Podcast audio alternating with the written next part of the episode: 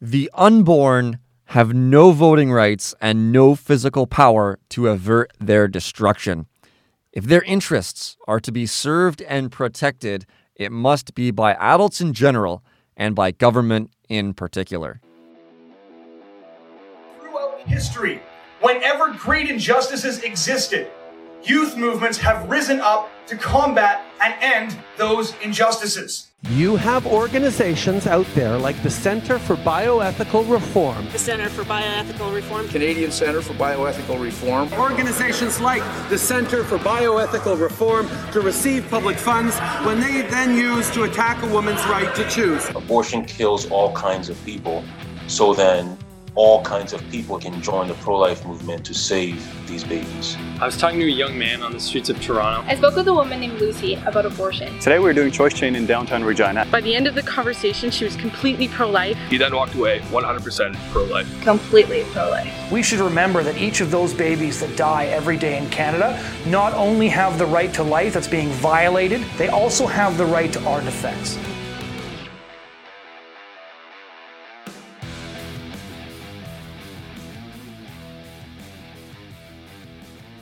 Hello, everyone, and welcome back to the Pro Life Guys. Thank you so much for joining once again. My name is Pieter. I'm the host of the show, and once again, I am joined by my co host, the one, the only, Cameron Cote. You sure are. And I am, as always, happy to be back. I'm excited to be talking with a very cool guest today. And again, this is something like I mentioned earlier when we chatted with Alyssa a few weeks back here. This is a little bit out of my depth. And so I'm really glad that we're bringing in an expert on this realm. Pieter, you and I have talked about a lot of the, the standard conversations that we have um, at activism, whether it's Choice Chain, whether it's while we're door knocking or anywhere else.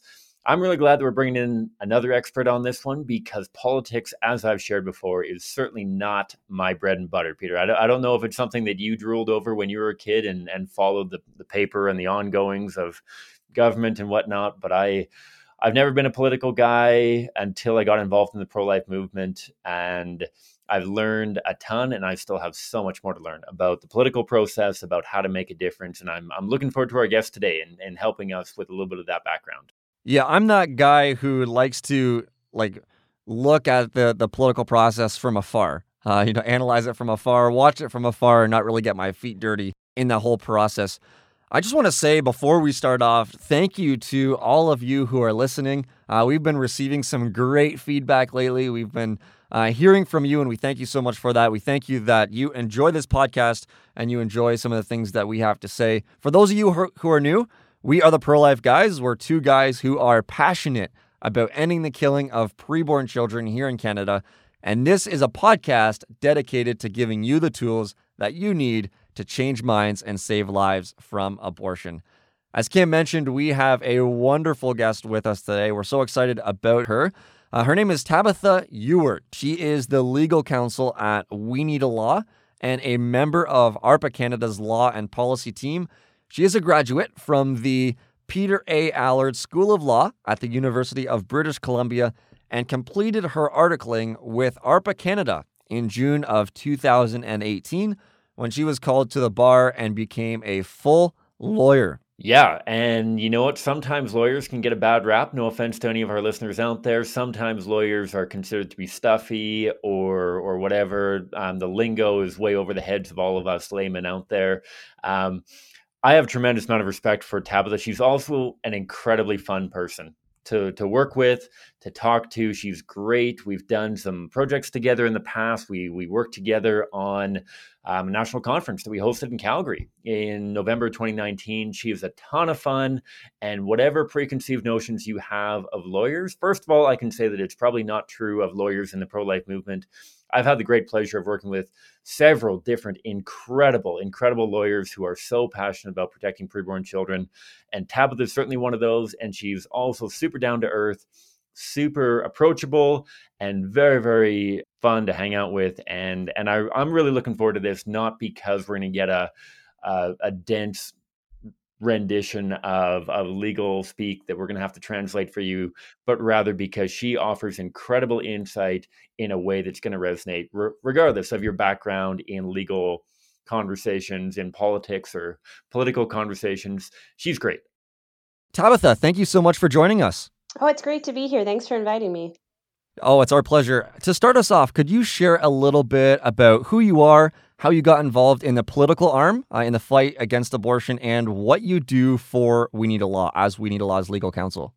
Yeah, so uh, I went to law school um, back, started in 2014, and I actually went to law school intending to be some sort of corporate lawyer, maybe a tax lawyer. That was really my idea going in. And there was actually something happened in my first year that really just sort of shifted the trajectory of, of where I ended up going. And it was it was one week in the spring. Uh, two things happened. The first one was the Supreme Court issued the Carter decision, which is the decision that uh, legalized assisted suicide in Canada that very same week my law school announced that they were having they were having like a dance that spring and they were calling it the i heart henry prom in in uh, in memory of henry morgentaler so i was just i was shocked. I i didn't come in thinking these were going to be my issues. I'd grown up pro-life but wasn't particularly active um, and just the whole idea of dancing for abortion, dancing on on the graves of children, just really shocked me to my core, and that sort of st- sparked a change that would take a few years to get me to where I actually am now. But it, it really just changed my focus in law school to being more about these issues of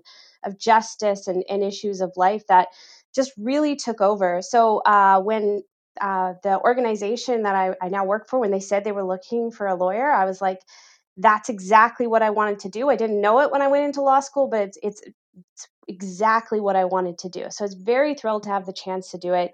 At We Need Law, my, my role is legal counsel. It kind of involves probably like three main areas. One is uh, research and writing, uh, policy, draft laws.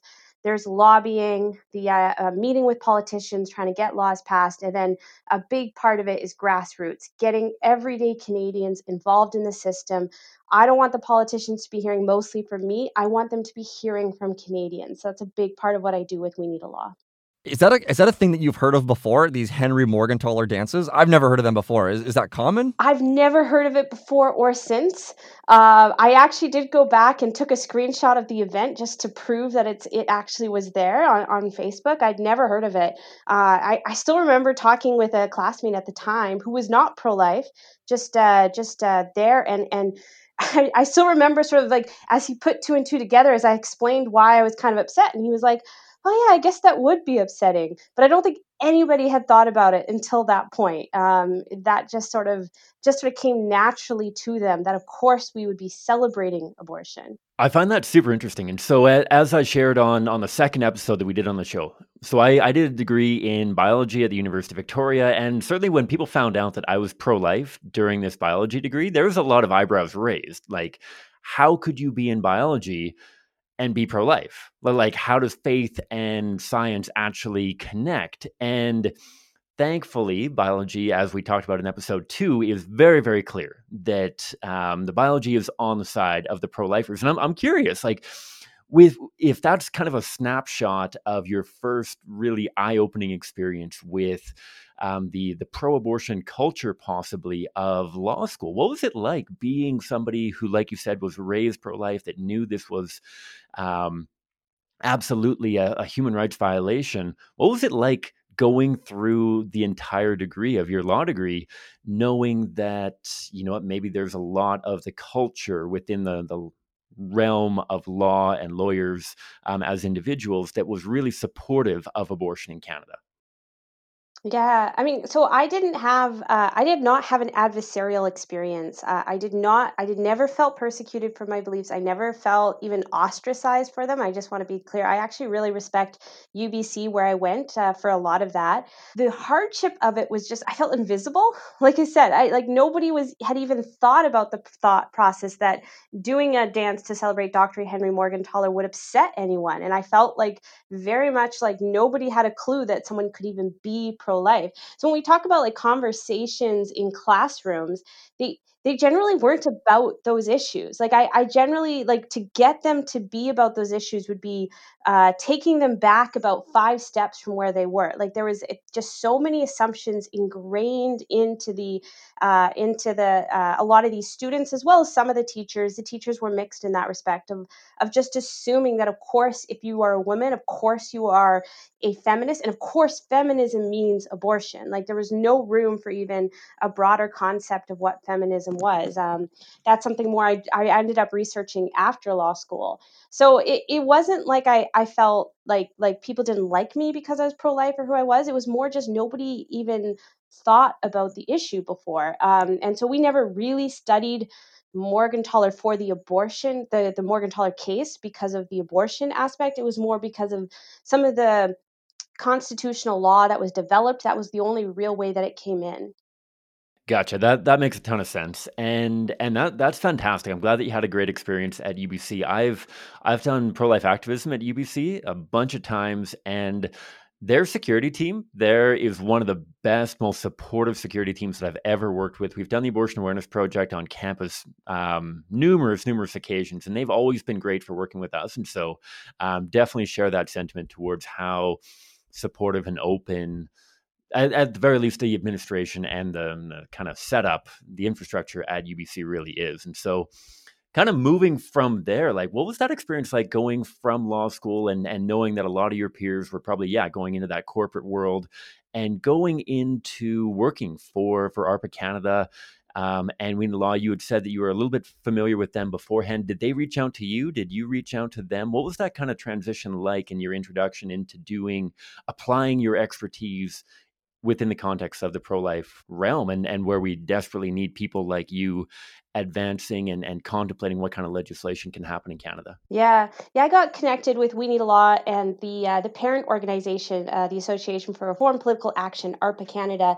I got connected with them a little earlier on in law school. So, so like I said, abortion wasn't a main topic of conversation in law school, but what was was the Trinity Western case. It was all happening while I was in law school, um, and so through that and and through the, the the clubs on campus, I ended up getting connected with an organization called Christian Legal Fellowship, which is a fantastic organization of Christian lawyers and law students across the country. And it was actually through them that I ended up meeting some of my colleagues here at ARPA, and then and through that, um, just sort of realizing that I still remember thinking, oh, there's there are people who do this. Like I didn't even realize there were people who were trying to work uh, in law and politics on these issues. I I just kind of assumed that that was just this realm that was completely separate from from you know what most christians were doing so i was very excited to just be like oh you can actually work towards change we can actually work to fix things in this country to uh, address this injustice. And i was just so excited at the idea that people were doing that and wanting to join that effort. Um, so yes yeah, so i've been here for about three years now working on that. Gotcha that that's so cool. I'm so glad that you are working full time in the movement. Um, I've had the great pleasure of working with you on the 2019 national conference that we uh, partnered on uh, here in Calgary, together with Life Canada and Right Now. And so, as as we cover in in each and every one of our podcasts, so this is all about equipping our listeners with the tools they need for having good conversations on the street. And and I think that certainly Pieter and I have had the experience, and, and Tabitha, I wouldn't be surprised if you had the experience as well in in presentations that you've given, interactions that you've had with supporters or, or just the everyday Canadians. So when we're out on the street, I can't even count the number of times I've been talking to somebody and they've been all defensive, like, no, no, no, we can't make abortion illegal. And CCBR, the, the group that Pieter and I work with, so we're, we're in the educational arm of the pro life movement. And so when we clarify, you know what, our, our primary goal isn't necessarily to make a law, right? Like our primary goal is to change the way people think about abortion so that nobody wants abortion regardless of what the law says. And people hear that like, oh yeah, no, that that's awesome. I can get on board with that. And and so you guys don't really want a law. And we're like, no, no, no. We we still want a law. It's just not our, our primary goal a law is kind of a means to an end, and then people get all defensive again. And I'm curious, from your kind of experience, from your insight, why are Canadians so desperate to not have a law? Oh, that's a very interesting question. Uh, I, I actually, I'll, I'll do something here. I'll quote uh, a pro-abortion activist, uh, Joyce Arthur, um, and she said this uh, during um, it was Cassie and Molly's law, which was uh, a preborn victims of crime. Basically, if a pregnant woman is uh, is killed, that there should be two separate criminal charges. And she was very opposed to this. This pro-abortion activist, didn't the law didn't touch abortion at all. It would not have changed the legal status on any abortion in Canada whatsoever, but she was vehemently opposed and she actually ended up saying to one news source that the reason she was opposed is because it might cause Canadians to think about the preborn child or I think she said fetus at the time and it might shock the consciences of Canadians. And I think that's just such a key element to to our work and why we're why we're pushing for these laws that that talk about preborn children, talk about abortion is because uh, I, I, it, isn't sustainable what we're doing. The cognitive dissonance we have on the subject, the fact that we claim to be a country that celebrates human rights and yet deny the fundamental right to life to the most vulnerable among us, it's not sustainable. And the more that you reveal that injustice to Canadians, whether it's through conversations, whether it's showing the victims of abortion, or whether it's showing the injustice of what we're doing through law, the more you're going to shock the consciences of Canadians. And and and and so I think there's so many in the pro-abortion movement who know that that if they give an inch, that we're going to take a mile. That they're that that any sort of inst- any sort of change on that in our legal setting is going to shock the consciences of Canadians and wake them up to this injustice that's happening. Yeah, we, we've seen that before as well. I mean, we see that on the streets. We see that when we talk to people about abortion victim photography. But a few episodes ago, we we had a conversation about Stephen Woodworth motion. Um, you know, just on having a conversation about who the preborn are, looking at the definition. And that was even a conversation that politicians didn't want to have. And as we talked about uh, in that episode, it was a conversation they didn't want to have because there were certain repercussions that would follow that conversation if the science uh, and if the, the conversation found that human life does, in fact, begin at fertilization, which, which, as we talked about in episode two, 96% of biologists who were part of a certain study, that's what they agreed with, that human life does begin at fertilization. One quick thing that I, I try to catch myself on. So the three of us were, were in depth in the pro-life movement. We know where the abortion laws are in Canada. And yet for some of our viewers, and, and something that we find time and time again. We're having conversations not only on street corners, but we give presentations in churches. We give presentations for pro life organizations across Canada. And sometimes those people that we're speaking to don't even know where we're at as a nation. And and could you just give us like the the Coles notes of where we're at in Canada? Are we like leading nationally? Are we trying to like bury the bury the hatchet and finish off abortion in Canada? Are we right at the beginning? Where are we at legally in Canada with regards to abortion? Yeah, uh, the strange state of affairs here in Canada, Canada has no abortion law. And what I mean by that, because uh, the number one response, just like you said, number one response I get from pro life, pro choice, doesn't matter, all ages, is that's not true. People don't believe it. Um, there was even there was a recent poll, a 2020 poll uh, that came out that said, uh, you know, 70% of Canadians are happy with Canada's policy on abortion, and that same poll showed that 75% of Canadians thought that late term abortion should be illegal, and 80 84% of Canadians thought sex selective abortion should be illegal. That disconnect between those who are satisfied and those who think these things should be illegal really comes from that they just don't realize Canada has nothing. Um, there was a, a, woman in Montreal who had an abortion at 35 weeks. There were no legal repercussions for that, even though there was there was outrage from from some people. There was actually the Quebec Minister of Health was very supportive of her getting that abortion. So it doesn't matter how late term. We also know that sex selective abortions do happen here in Canada. So even though you're targeting a preborn child just because she's a girl, that is legal here in Canada, um, and there's no law that is going to prevent that from happening. Um, and just to make it abundantly clear about where Canada sits on the world stage, we're the only democratic country in the world with no abortion law.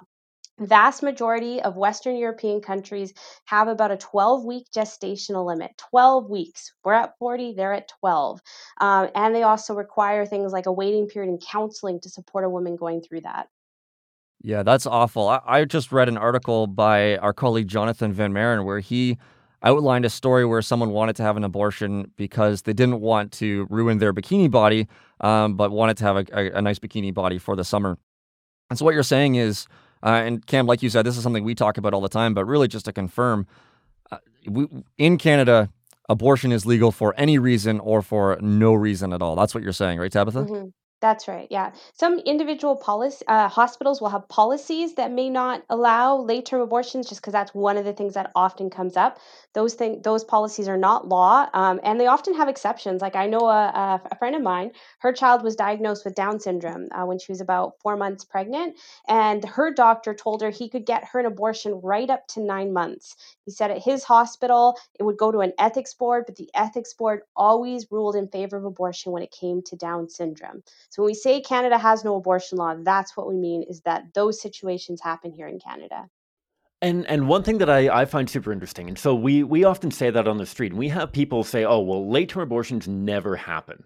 Well, so we've got a couple of signs that show I'm a, a preborn child at 24 weeks, I believe, um, who's been killed by abortion. People will say like that never happens in Canada, and, and we certainly have a go-to response, and maybe I'll share that in a little bit. But when when people say that to you, when when they say, okay, well, fine, yeah, it's legal through all nine months of pregnancy but yeah, there's only it never happens. Maybe you've got one case that you can point to or that sort of thing. What is your go-to response when people challenge, okay, it's legal through all nine months of pregnancy, but it doesn't happen through all nine months of pregnancy? Do you really try to call them out on that point? Uh, I mean, I, I, generally actually tend to po- point to the specific cases where it does happen because uh, eh, we don't know. Statistics in Canada around abortion are extremely lacking. There is an official Canada number, but it's known to be very inaccurate as it doesn't report a lot of clinic data. It's very inconsistent in terms of what it does. Uh, Pat Maloney does a lot of great work revealing a lot of those statistics. So we don't know how many happen. We do know uh, from the ones that the hospitals do report that there are late term abortions that do happen. And we don't know why they happen. Um, anecdotally, uh, I can tell you that I've known that abortions have happened uh, late term for no no apparent reason for why the abortion was delayed that long or why she chose it at that point. Like it wasn't like uh, her own health was at risk or her child's health. Um, but then a lot of them happen uh, and this is the more uh, common uh, reason given. Again we don't know the reasons but the common reason given is because of disability is because of genetic conditions so things like down syndrome where it, it said that oh your child will have a low quality of life which just enables this ableist perspective on on what life is like and just encourages people to have you know negative stereotypes about what it means to live with down syndrome. Uh, so a lot of them happen because of that. And then just the other thing is um, if a sex selection is sex selective abortion is going to happen it's often going to be later term as well because you often don't find out the sex of the child till uh, 18ish weeks. Um, so so those are also likely to be late term as well. So uh, maybe they're not common but they they do happen. And the question as a society is do we think that they should be legal to happen? Or do we think that there is at least an area um, in which the parliament's justified in prescribing conditions yeah, I, think that's bang on, and I, I, think not only is it bonkers that that it's legal through all nine months of pregnancy. So I, I'm on the Abortion Rights Coalition of Canada website right now, looking at what they're reporting as their abortion statistics. And so th- th- I'm not trying to pull this from like we are pro life Canada.ca or anything like this. Like this is from the Abortion Rights Coalition of Canada. And they're showing so 2018, they have a total of 85,195 abortions reported whether that's accurate or not, like you said, um, there's been a lot of criticism as to the accuracy of any kind of abortion numbers. And of those 85,000, just under 20,000 of them have an associated gestation, gestational age for the child. And so, like, they didn't even bother reporting any information regarding the gestational age for 60,000 of these kids. But of those 20,000, 659 were older than 21 weeks right? And and so, like you said, we have no idea why those children um, individually were aborted. We have no idea the rationale behind those mothers and fathers' decisions, that sort of thing. And obviously, this is not the highest majority. This this isn't proportionally where the majority of abortions are happening. But I think that listeners need to know, and people within your sphere of influence, whoever is listening, need to know that this isn't uncommon, right? That that we only know ages for maybe a quarter of the babies. And of those, 700 almost over 21 weeks. And, and so I, I just say those statistics because we're, we're often told very flippantly on the street of like, oh, it, it happens like one in a million kind of times. No, it, it happened 659 times out of a reported 19,444. Not a majority, but certainly a relevant number that we have to consider as as Canadians that, that this is something that really needs to be addressed totally. Yeah. So when we're on the streets, we often hear, so we're having these conversations. Uh, as an organization, we are an educational organization, but the political conversations certainly come up because there are implications to our worldview. But one of the, the things that people often say to us is, what, like, that's, that's your morality. That's what you believe. Uh, why should we be legislating your morality? Is that something you've heard before, Tabitha? And how would you respond to that? Yeah, no, it's definitely something people say. It's it's a it's a strange thing. I know it's a common thing to say, but it's still a strange thing when my eyes hear my ears hear it, um, because any law is is morality. I mean, uh, the the very fact that you know our criminal code uh, makes sexual assault illegal is, is, morality. It's it's a statement. It's a judgment call on the rightness or the wrongness of an action. Um, so it, it's it's really strange to be like, oh, this one's morality, but somehow that one's not. So, what are we neutral on the morality of sexual assault, or do we think that it is a seriously immoral act that we need to condemn with the criminal code? So, when it comes to abortion, you just have to you have to look at the actual act and, and say, should this be illegal or should it not? You know, we're talking about a human life uh, losing their life uh, in the most vulnerable state. Is this moral or is it immoral? It's not a question of whether you are going to legislate morality or you're not. It's whose morality are you going to be legislating? Mm-hmm. And and a follow up question on that that we hear time and again. Obviously, the pro life movement is considered to be a monolith of of Christians who are trying to impose Christian doctrine, like like Pieter said. And and obviously, we know that's not true.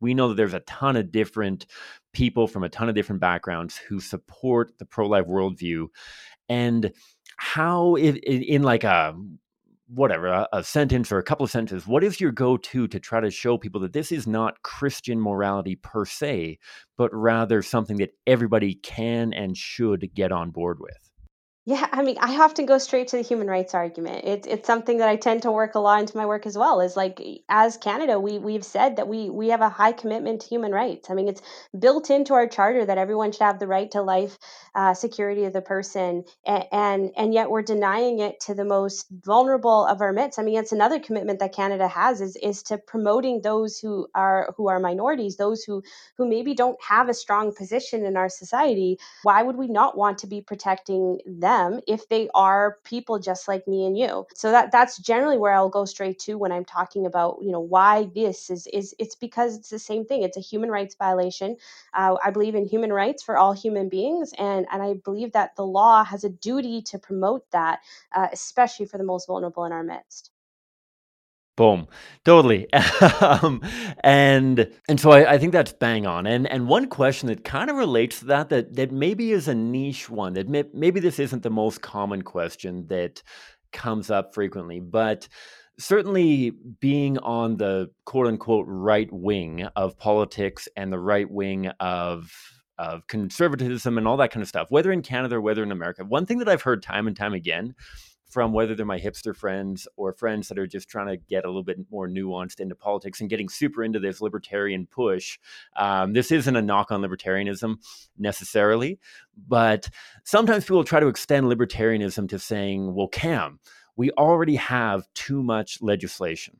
We already have too much restriction on our rights and our abilities. Yes, this is wrong, but no, it shouldn't be legislated. What do you say to somebody and, and I'm sure that it relates very closely to what you just said there. But for somebody who is maybe they're they're already pro life, maybe they're already Christian worldview, but they're really on this libertarian bandwagon of no more legislation. We're never going to put another pen to paper for more legislation in our country. What do you say to somebody like that? Yeah, I, I so I, I usually would because that's actually a more common question than you than when you think, and and I usually first want to just sort of establish like where they're coming at when they ask that. So I I will usually uh, ask a question that maybe seems like it comes out of left field, but I'll usually ask them if they're against seatbelt laws as well. Like, are you a true libertarian who is truly against all government legislation that you know is not preventing violence to others? Like, so, so just just figure out because there are people who are, and then I would have a very different conversation. But but for the most part, they're not. And for the most part, it's like, no, no, that's different. Um, and, and, and so then we can work from there. But then going back to more the substance of your question of like, you know, why should the government be involved? Well, we've already talked about the preborn child, the fact that, you know, their rights are, are definitely at stake. And, and I would just want to add that uh, another, and actually this is a big motivation for why I got into this work was actually the women um, because I don't think leaving this question unanswered as it is in Canadian society, I, I don't think that's good for women because what it says is we have this complex, uh, you know, uh, to borrow the Frederica Mathewes-Green's quote, you know, no woman wants an abortion like she wants an ice cream cone or a Porsche. She wants an abortion like an animal caught in a trap wants to gnaw off its own leg. So we're telling a woman you're me- reaching this choice is this this choice that can have ramifications physically, mentally. There's the ethical implications. We're saying, yeah, this one's on you. We've decided to step out on this question this question that can just drastically change your life and have just just very strong ramifications for her. Uh, i think that's completely unfair. Uh, i think it's completely unfair to women who are told do this whatever you want just don't talk to us about it. I think as canadians we owe women like myself, like all the women across Canada, we owe women the conversation about the ethical nature of abortion. We owe women a conversation about the humanity of her preborn child and the relational bond she has as her mother. Um, and I think Parliament's inaction since 1988 on this question that has left us with no abortion law does a huge disservice to women. Yeah, so that sounds great. And I'd like to, to push back just a little bit. For those of you who know the history of uh, you know, the, the, abortion conversation in Canada, one of the, the narratives that was pushed was that when there was laws uh, restricting abortion, women were getting back alley abortions. They were uh, getting injured with back alley abortions. They were dying because of these back alley abortions.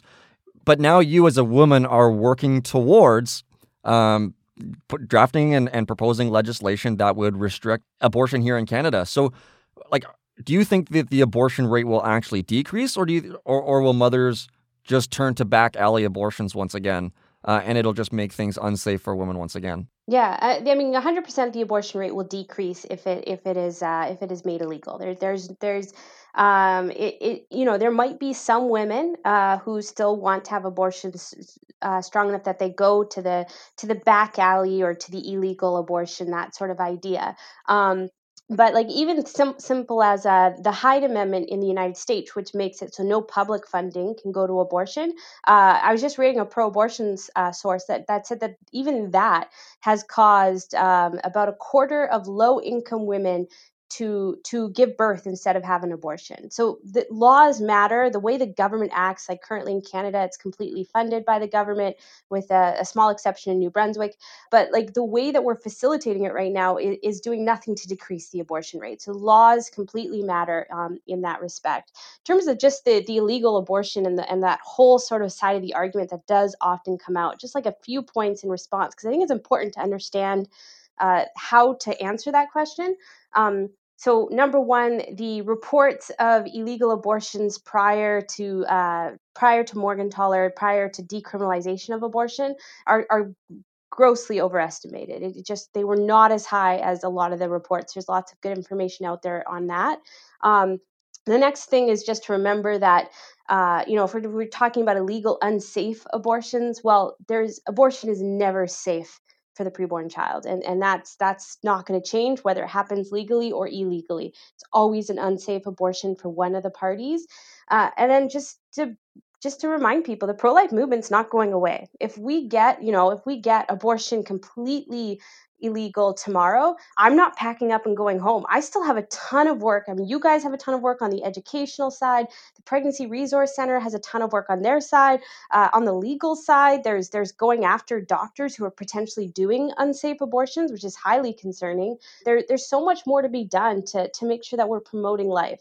Uh, so I think that's important to remember when that comes up.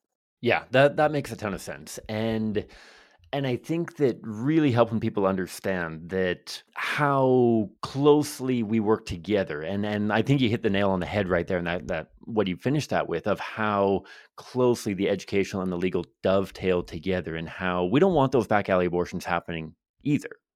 It's not that we're trying to push people back to the back alleys. We don't want anybody having an abortion. And education is instrumental in that. But unfortunately, there's so many in Canada that rely on the law as their moral compass. And so laws are absolutely essential when it comes to um, really decreasing the abortion rate in Canada. I think that we've seen that in other countries. I think that we're seeing that, like you said, in the States for how instrumental they are. And with that, probably the the number one concern that comes up for me um, not not that I have this concern, but when I'm talking to people, rather when I'm talking to people about abortion in Canada, when we start wading into legal um, context and component that goes along with it, one of the greatest fears that is articulated to me on the street, and Pieter, I'm sure you have the same experience, is people wondering, are we trying to throw women in prison? Is our goal to try to criminalize it to the point where we're throwing women in prison and not just the women who are having abortions now, but what about people who have had abortions years ago, decades ago? Are we going to go retroactively and just clog up our legal system and fill our prisons with um, post abortive women? Or like, what what is our our thought on that? And and I know that that probably comes up for you as well because people may have a very narrow look at what a law may entail. And so, what's kind of your approach when you get hit with that one of, oh, Tabitha, I'm sure you desperately just want all of these women to end up in prison and all this kind of stuff and all these accusations? Where, where do you go to navigate that? Yeah, I mean, I mean, just to start, uh, the way criminal law works, you would never pass a law and then retroactively apply that. That's just a basic principle of law. That's just never going to happen. Um, so, so there's definitely no concern on, on that side of it. Uh, I don't know anyone. I mean, I don't know anyone in the pro-life movement who wants to criminalize women now.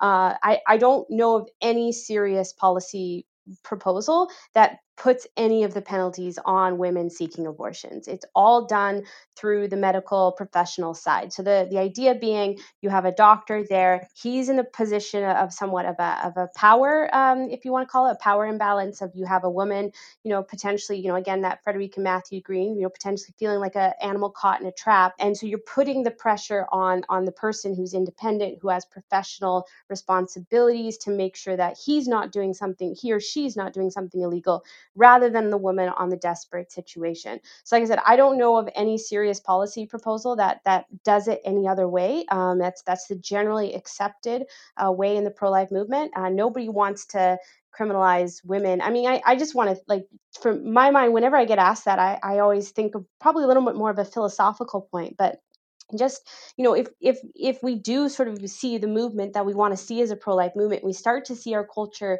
wake up to what abortion is this this uh, gross injustice uh, i think we are going to have to have a serious conversation about about how we we need to reach out to post-abortive women still. This whole idea of of forgiveness and and the whole idea of of needing to heal from from some of the past that we've had i think is going to be a very important topic for the pro-life movement yeah. So the, the question that really comes to me is where do we go from here? I, I mean, we have not had a law in Canada restricting abortion for over 30 years when uh, in 1988 we um, saw the RV Morgentaler case, which stated that the abortion provision in the criminal code was unconstitutional and that it violated women's rights uh, under the, the Canadian Charter of Rights and Freedoms. So to, to change gears a little bit, what sort of legislation should we be working towards? What sort of legislation are you working on uh, with your work at We Need a Law, um, both on a, on a provincial and federal level? Where can we go from here?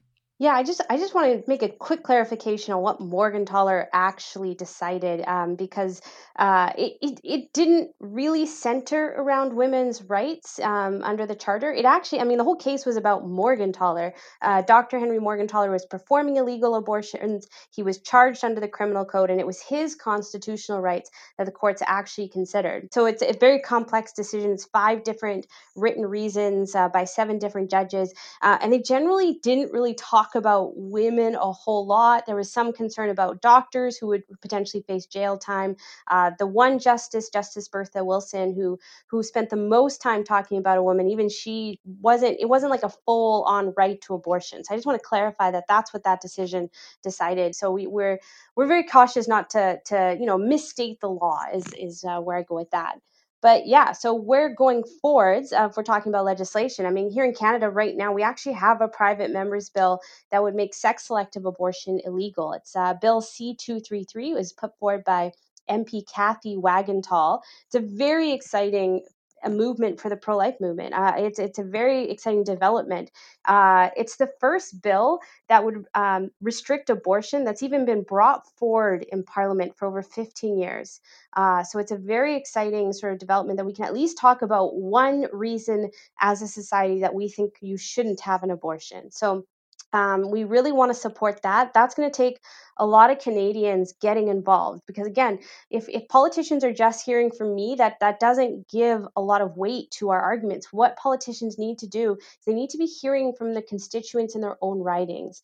So whatever riding you're in, I don't care if uh, if your MP is pro-life or not, they need to be hearing from you on this subject. So we, we're really encouraging you to write to your MP, to phone your MP. We also have postcards that you can send to your MP, anything to get them to know that this is something that their constituents care about. Yeah, no, that's that's really good. So we have that that proposed legislation, which is exciting uh, on sex selective abortion. I know one of the critiques that we face at times in the pro life movement is that we're not going far enough. We're not trying to save as many babies as possible, which is all of them. And the laws that we are trying to propose are not good laws because of that. I'm just wondering, you know, why wouldn't we settle for anything other than an all-out ban? Is there is there is there a reason that we're uh, targeting a sex selective abortion instead of saying to to politicians propose this legislation that would completely ban abortion outright throughout all of Canada this afternoon? Yeah, uh, it, it's a it's an oft stated quote in the politics is that you know politics is the the art of the possible, uh, and that's really going to come into a lot of this. Like just let's get some realism into this debate. So, 1988, the Supreme Court issues their Morgentaler decision that strikes down their old law, completely expecting that Parliament will pass a new law. Uh, in then in 1991, uh, under the Mulroney government, the, they put forward an abortion bill. It was a very imperfect law, uh, but it would have been a law, and it actually ended up getting defeated in the Senate on a tie vote. And it was defeated because the pro-life senators voted against it alongside the pro-choice uh, senators. So it was actually the pro life and, and the pro life movement. I, I don't necessarily think badly on them at the time. They thought they could do better, they thought they could have a better law. But the reality is that since they didn't do anything, that that left us in a situation where we have no law whatsoever. Again, this is the first bill in over 15 years that restricts abortion in any sense in Parliament. That's a huge step forward. Uh, we need the pro life movement being excited about it, being on fire for supporting it, making sure that you know they're talking to their neighbors, that they're talking to their representatives about it, um, because this is that momentum that we need to start building. Again, that uh, that Joyce Arthur quote that I love is that you know to shock the consciences of Canadians, we need to be supporting what is possible. Um, I I can't bring forward any legislation in Parliament. You have to be a member of Parliament to do that.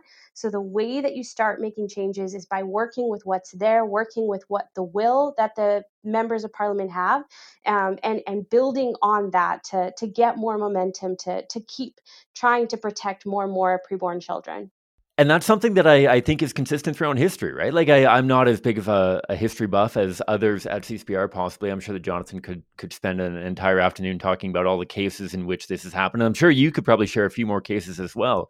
But I, I think often of uh, a simple case or a, a case as simple and as hopefully accessible as William Wilberforce and the abolition of the slave trade in Britain. Obviously, their goal was to abolish slavery in its entirety, right? But they knew that um, they were already getting laughed out of Parliament by talking about ending the slave trade, let alone ending slavery itself. And so they bit off what they could accomplish to bring about what they really wanted to accomplish in the end. And it took a long time, obviously, but they achieved it. They achieved it within William Wilberforce's lifetime, and they started with stuff as simple as, as seemingly benign as flying neutral flags and this kind of stuff. You, it's fairly I don't know how historically accurately documented in the movie Amazing Grace, but um, Eric Metaxas has a book on Wilberforce. There's a great book by Adam Hochschild called Bury the Chains that, that goes through this. And and I'm sure that's something that you guys talk about at the We Need Law um, campaign, right? That, that this is something that has worked historically in bringing about an end to injustice? Are, are there examples that you guys look to frequently for um, guidance or even just motivation that this is the path that, that we should be pursuing? Yeah, there, I mean, there's examples uh, just closer to home and closer to our time. Just here in Canada, if you if you track the you know the LGBTQ uh, progression in law, it didn't happen one day.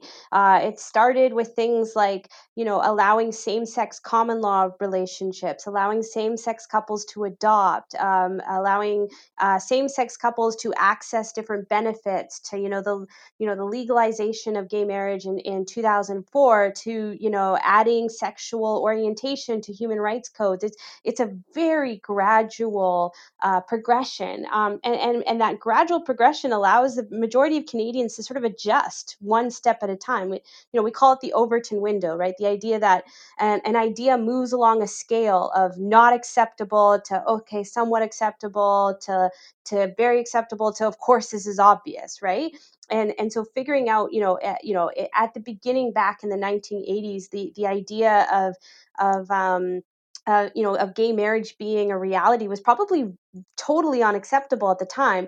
So they didn't start there. They started with, well, but we can live together. We can, you know, we can have kids together, and they moved slowly along the spectrum. It's the same thing that we want to do with with abortion law. Again, the majority of Canadians are are not hardcore pro life. The majority of Canadians, um, you know, I, I I'd have to look at the poll, but the majority of Canadians don't think abortion should be legal in the first trimester. But going back to that poll I referenced earlier, 75% think it should be illegal in the third trimester. That's the totally acceptable uh, idea. So if we start there and we start moving them along that spectrum with these other ideas, okay, well, maybe you think abortion should be generally legal, but do you think a preborn child should be aborted just because she's a girl? Don't you think that's a wrong reason to have an abortion?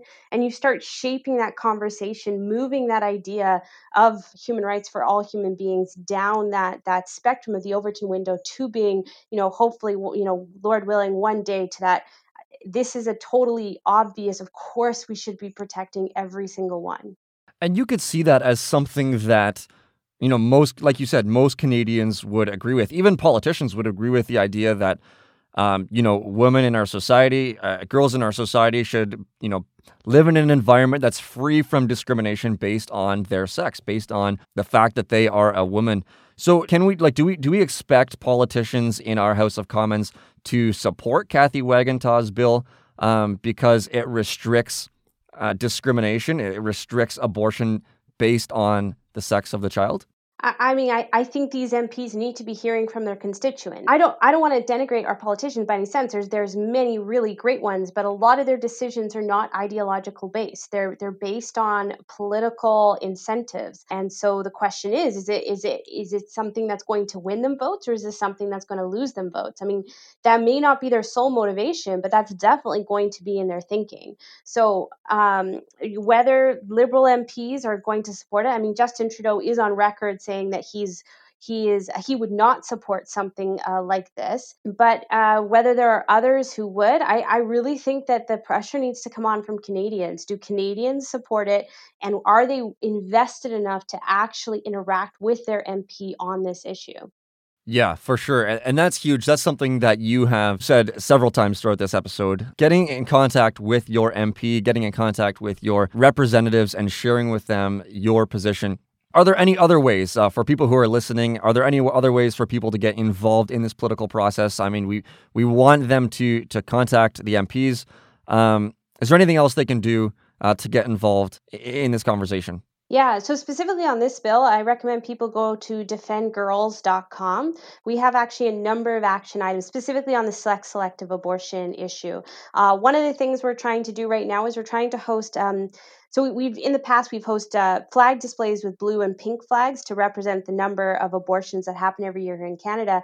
We've started doing pink only flag displays to to highlight the sex selective abortions that are happening here in Canada. And, and one of the advantages of this, if you're you're, you're know setting up a, a, sobering memorial to the victims of abortion, which in itself is a powerful thing.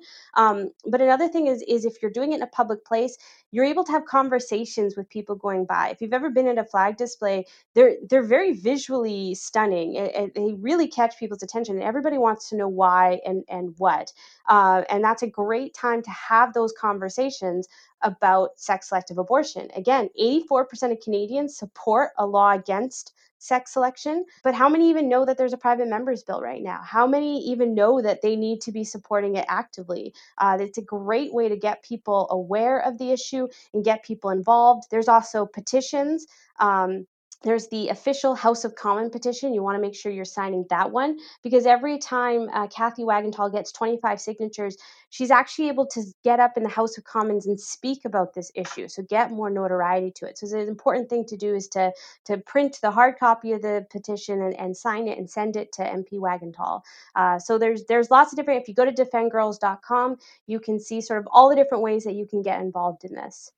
And we can find the petition on that website. Say it one more time defendgirls.com. Beautiful. And as we start to to wrap up here, one thing that I, I think that as Pieter said and as you've said on numerous occasions, the importance of talking to members of parliament.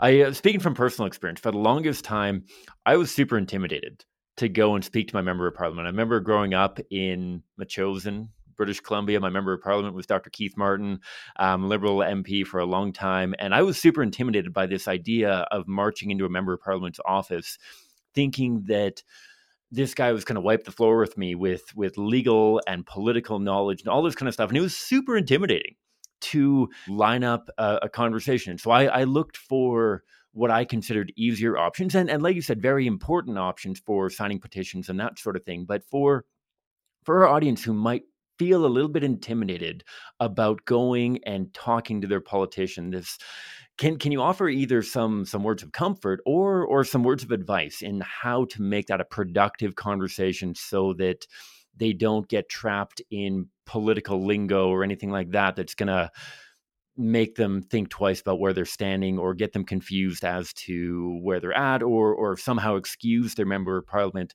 What kind of advice would you give to somebody who isn't necessarily on the cutting edge of political insight, but wants to make that difference by having that meeting. One of the things I like to remind people, uh, we're pro-life. We believe that every human life is is valuable, is distinct, has worth and dignity. That applies to preborn children, and that also applies to politicians. Uh, believe it or not, they are human beings just like me and you. Not only does that mean we can't end their lives through abortion, it also means that they're relational creatures just like me and you, that they're they're human just like me and you. They have the same insecurities, weaknesses. They, you know, they have the whole human experience that we do. And so one of the things with that is is they deserve to hear the truth. They deserve to hear the reality of, of what's going on in their country and what's actually important to their constituents. Um, so so you're actually doing them a favor, even if they don't accept it you're doing them a favor by just presenting that topic. And then just leading off of that, the the saying that we often use is relationship first, policy second. Chances are if you if you just phone your mp and and you just you know all you do is is talk you know about how horrible abortion is that that could every word you could say could be true and it could not be a very productive conversation. The reality is you want to start building a relationship with them. You want to ask them how they're doing. You want to you know tell them you support what you support about what they do.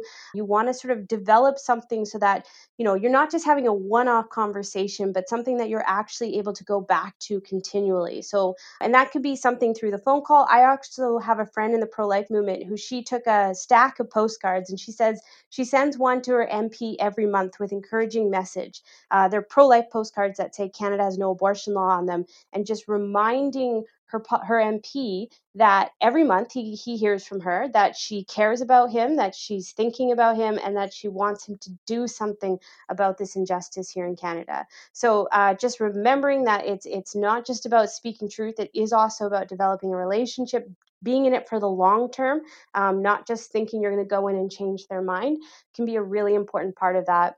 Otherwise, it kind of depends on on where your MP is on this issue. Uh, there is on our website, we need a law.ca. We have lots of tips for how to have conversations and how to have meetings. It's a lot easier than you think, and and just doing it once. I swear, if you just do it once, you will get more comfortable. It'll be easier to think about doing it more after that. But taking that first step, uh, do reach out to us. We're always happy to help people get there. That's a big part of what we do is getting you involved in that, and it's it's just such an important part of actually proceeding forward with this movement. Tabitha, what's the best way that we can reach out to you?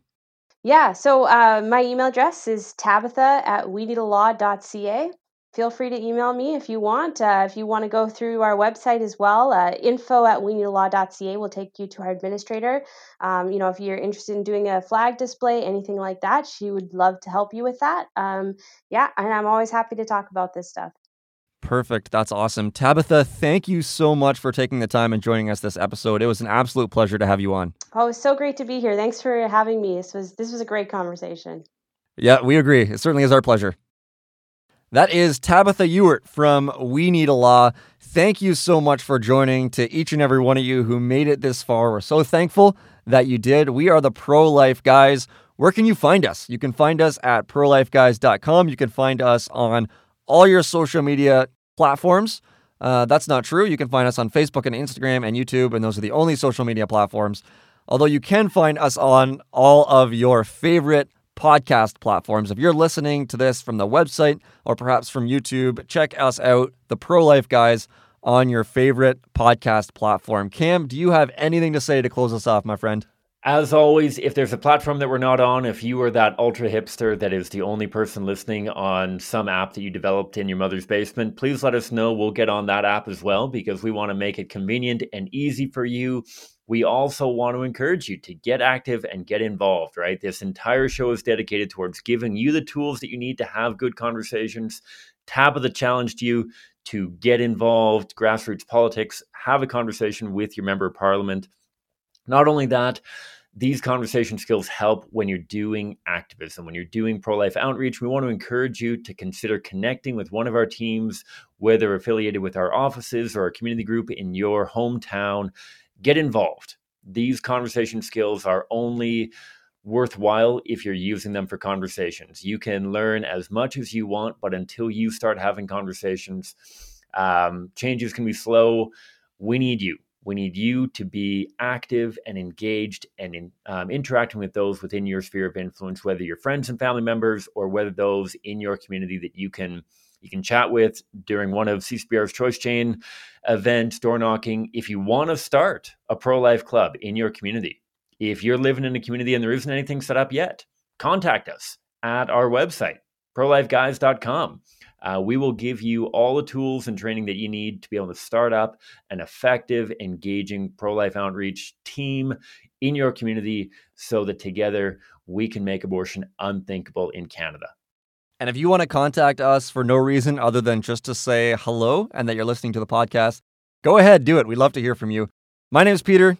Once again, I'm with my co host, Cameron Cote. We are the Pro Life Guys. Thank you for listening. Go get active, everyone, and we will see you next time.